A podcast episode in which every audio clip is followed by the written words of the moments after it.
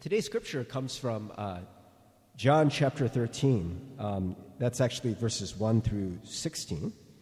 Um, and we'll be reading that in the ESV this morning. So, again, John chapter 13, verses 1 through 16.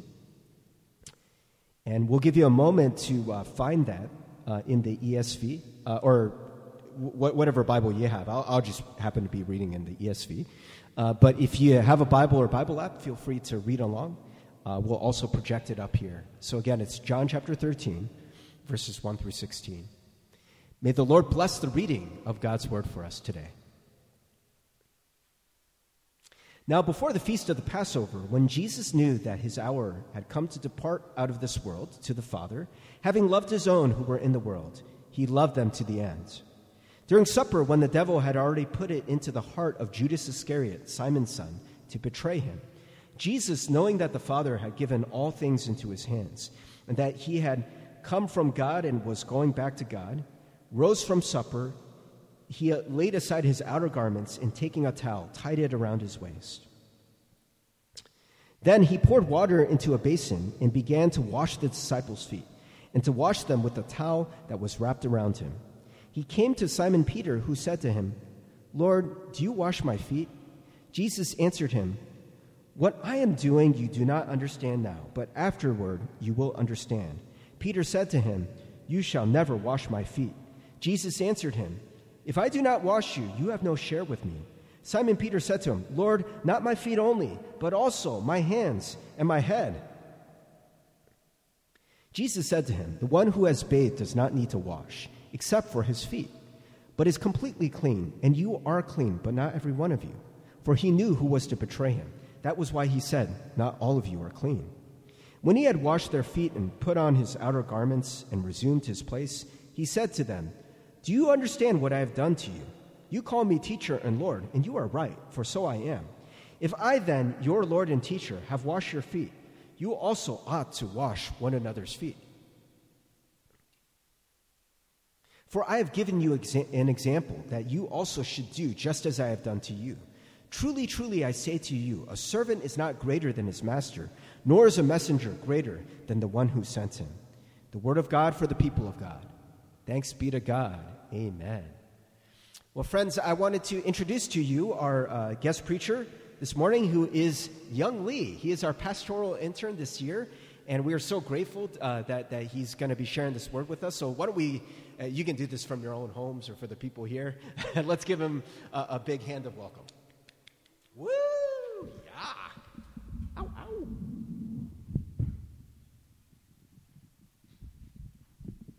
Everyone? All right, thank you. Yeah, before I get started, um, I just wanted to pray again. So, if we could bow our heads in prayer one more time. Uh, dear Heavenly Father, um, Lord, I just thank you for uh, your faithfulness in guiding me through this preparation process for this sermon today. Lord, as I stand before your congregation today to um, preach your word, Father, um, Lord, use me um, as an imperfect vessel to be able to challenge, um, encourage, convict your body, Lord. And I pray that um, this word today may find fertile soil in the hearts of those um, listening in today, and even for those not listening, Father. And we thank you so much, and in your name we pray. Amen. So, once again, good morning and happy Sunday, everyone. Um, I know the past few weeks, Pastor Steve has been guiding us and leading us into a word on the message of the kingdom of God. And today, I want to talk about a practical way in which we live as citizens of the kingdom of God.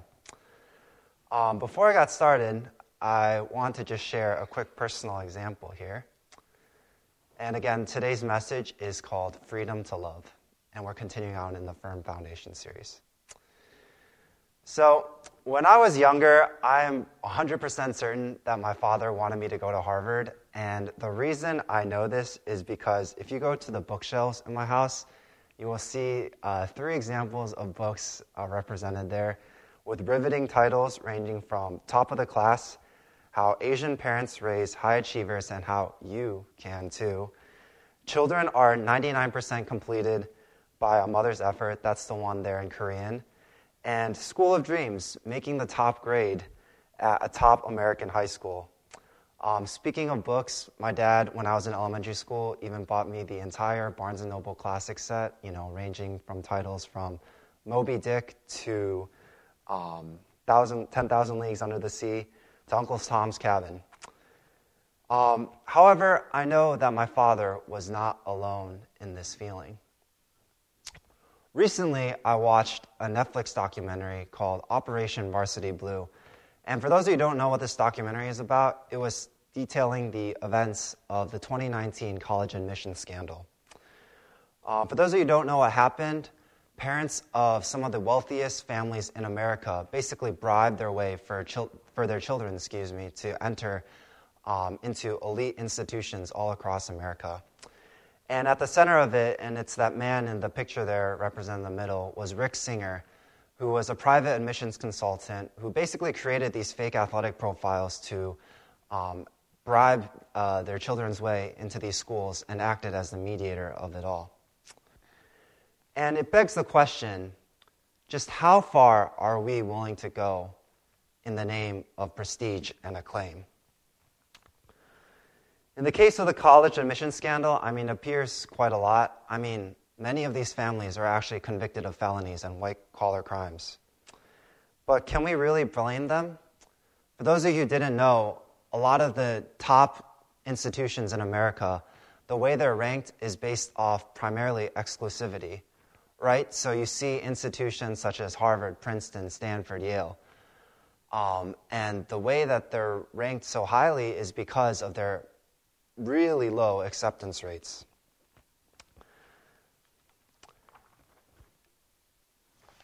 And, you know, part of me wonders would there be such an irate reaction, reaction excuse me, from families all across America if the children of these families had, you know, bribed their way into schools such as, I don't know, Emporia State University in Kansas? Um, but I feel like the documentary does a pretty masterful job at challenging us to question whether we may all be complicit in this as well. I mean, the docu- in the documentary, it talks about how the word, pre- excuse me, prestige very literally means in French deceit. Even if we wouldn't commit felonies in the name of acclaim, have we, in some ways, all bought into this system of achievement and prestige that's solely based off exclusivity. To share another personal example, during my sophomore year of college at University of Michigan, I wanted to apply for the business minor at the Ross School of Business.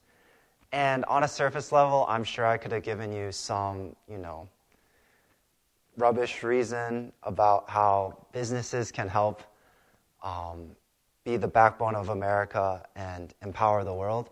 But really, on a deeper level, it was just about me trying to get that w- name on my resume and another way to prove my competence and build my self worth. And I'm wondering can, any of, can anyone else here today relate to that message?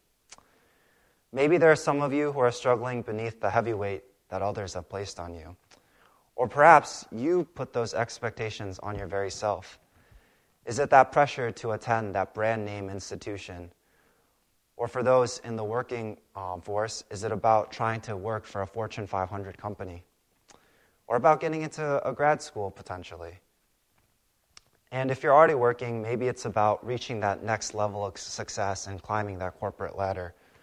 Or finally, for, you know, maybe from some stay at home parents, like my own parents, that struggle for you is desiring to send your kids to these elite institutions, perhaps to, um, to showcase how good of a parent you might be. No matter where you are in life, I believe all of us can hopefully relate to the difficulty and the desire of trying to achieve. I want to encourage you today uh, with the words of Christ and say that you are not alone. And to do this, we're going to travel and imagine ourselves back almost 2,000 years ago in the setting of the Last Supper. Now, it is at this Last Supper and the Feast of the Passover that we see Jesus and the disciples, excuse me, here today. Jesus knows that he's going to die, and in his final hours, he's just trying to impart some final words of wisdom and lessons to his congregation or his disciples. Reminder that these are the group of men who had followed Jesus through the thick and thin of his years of public ministry. They had seen him perform miracles. I mean, even just a week prior, they had seen the people worship him and exalt him on Palm Sunday. And he has just a few final moments with his beloved group. Now, I'm wondering maybe if you were in Jesus' position, what would you want to say to your disciples?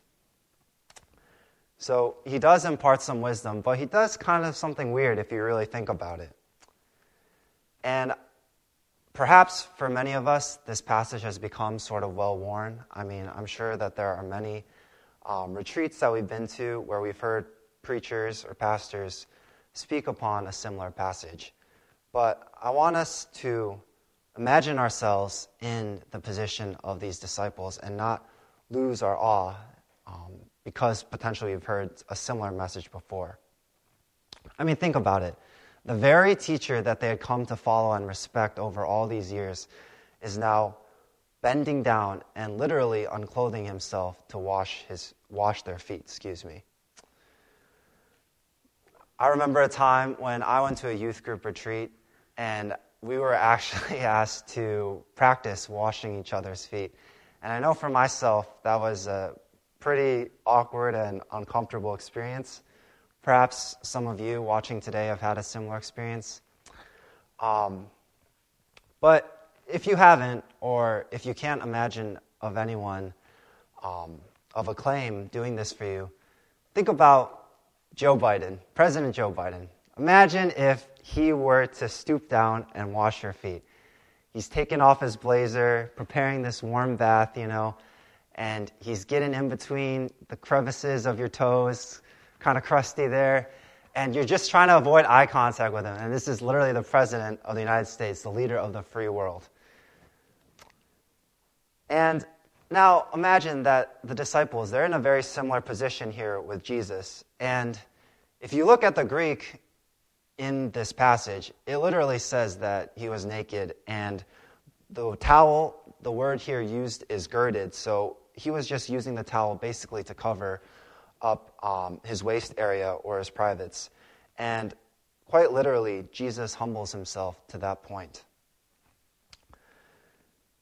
Now, again, remember that this is at a time when there isn't things like public sanitation, and people's feet are probably pretty nasty and grody.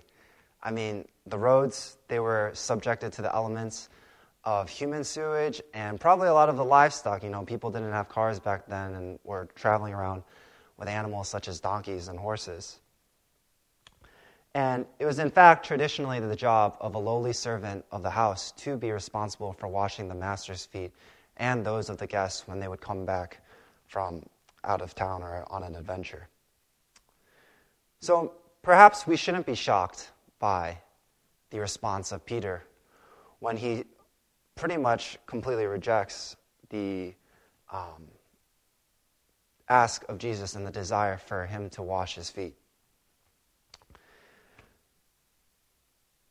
And this here is a picture of Napoleon Bonaparte, and I'm just highlighting that everything that here Jesus is doing kind of goes countercultural to everything that we've seen in world history. Um, this is a pretty famous piece. I forgot the artist exactly, but you see here that Napoleon Bonaparte, I mean, by all historical accounts, he was sort of this short guy. Maybe, had, I mean, that's where the word Napoleon complex even comes from. But in this picture here, you know, he looks majestic and mighty riding on this big stallion, and your eyes are almost carried to just the glory and the honor that he's trying to bestow upon himself. And now contrast this to the way that we see Jesus here today. I mean, even in this picture, it looks like they're trying to, you know, bestow some decency on Jesus and he's fully clothed there. But where are your eyes drawn in this picture? It's drawn to Jesus humbly washing the feet of his disciples with that basin. And in this awkward and honestly humiliating moment, we see here that Peter tries to hang on to any semblances of his dignity. At first, like I said, he tries to reject Jesus' request altogether. However, when he has no choice, Peter, as he has often done throughout the Gospels, goes to the other extreme and turns this humbling exercise into something to gain. But Jesus again rejects this notion. There's nothing to be gained here, and in a very another classic Jesus way responds in the form of a metaphor. Jesus tells Peter that he only needs to wash one's feet if they've been bathed. Now, there is another similar Christian ritual which involves water that some of you may all be thinking of. And I'm thinking of baptism. Jesus, quite literally, is telling us that those who have been baptized are clean. Yet, they still need to wash themselves time to time, perhaps our dirtiest parts of our feet. The parts that we often hide or may be ashamed about. Jesus meets us there. The feet were also dirty, right, because they were exposed out again to the elements of the world and to the roads. Perhaps Jesus might be telling us that not only do we have to cleanse our ongoing sins, but the parts of us that are influenced by the world, the parts of our feet that might be picking up gunk just as we are as we walk through our own lives.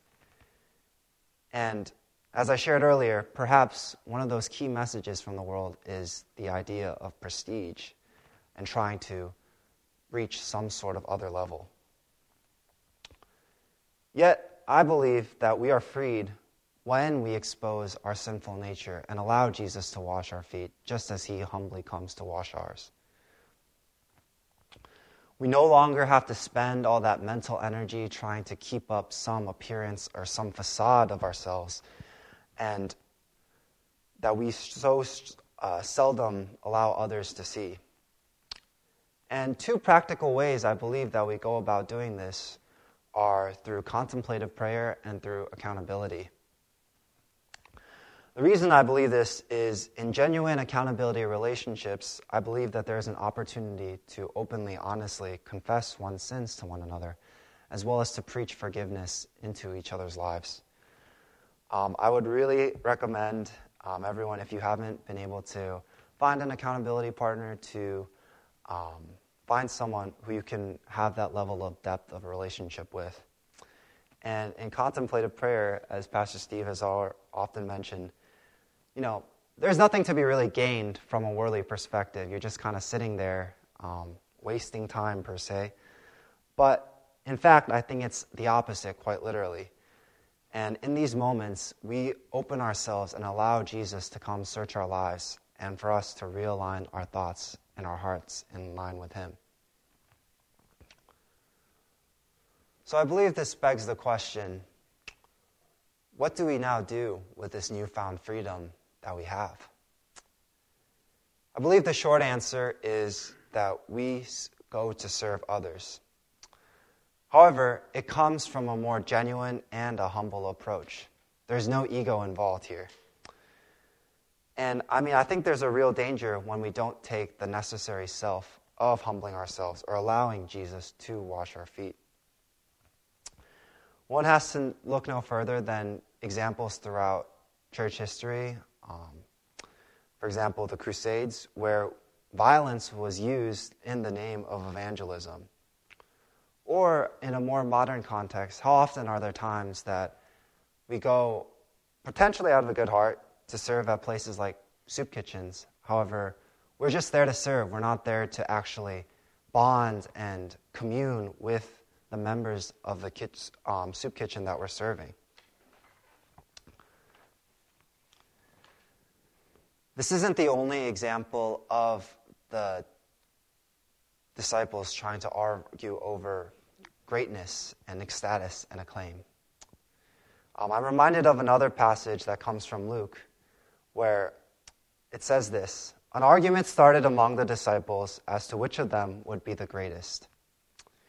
Jesus, knowing their thoughts, took a little child and had him stand beside him. Then he said to him, Whoever welcomes this little child in my name welcomes me, and whoever welcomes me welcomes the one who sent me. For it is the one who is least among you who is the greatest. And again, I think this picture is a beautiful presentation of just being free in the child, or excuse me, and what it looks like to live in the kingdom of God. That child doesn't look like he's stressed out. He's just truly enjoying time walking here with Jesus. I mean, think about it. When you were a kid, did you have anything on your resume or your CV? Yet, Jesus calls these the greatest in the kingdom of God. He doesn't operate by the traditional status driven um, rules of this world. Could I have the praise team come up now? As the praise team comes up, um, I just want you to think about how this message might be hitting you today. Perhaps you can spend a moment in prayer. Are there ways, maybe, in which you feel led to now serve and wash the feet of those around you? I know it can be really humbling, humiliating, awkward, but I want you to sit there with that. Why?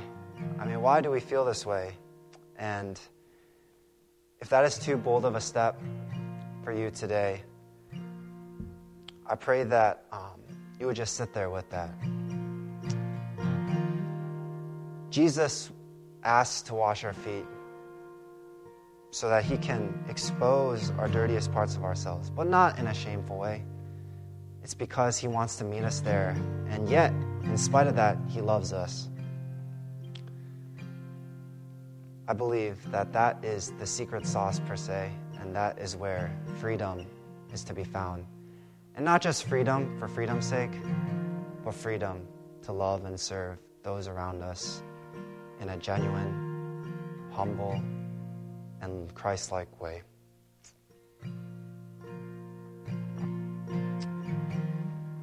Let us pray. Dear Heavenly Father, Lord, however this word is hitting you, or hitting, excuse me, hitting uh, members of the co- congregation today, I pray that you would be there with them, Father.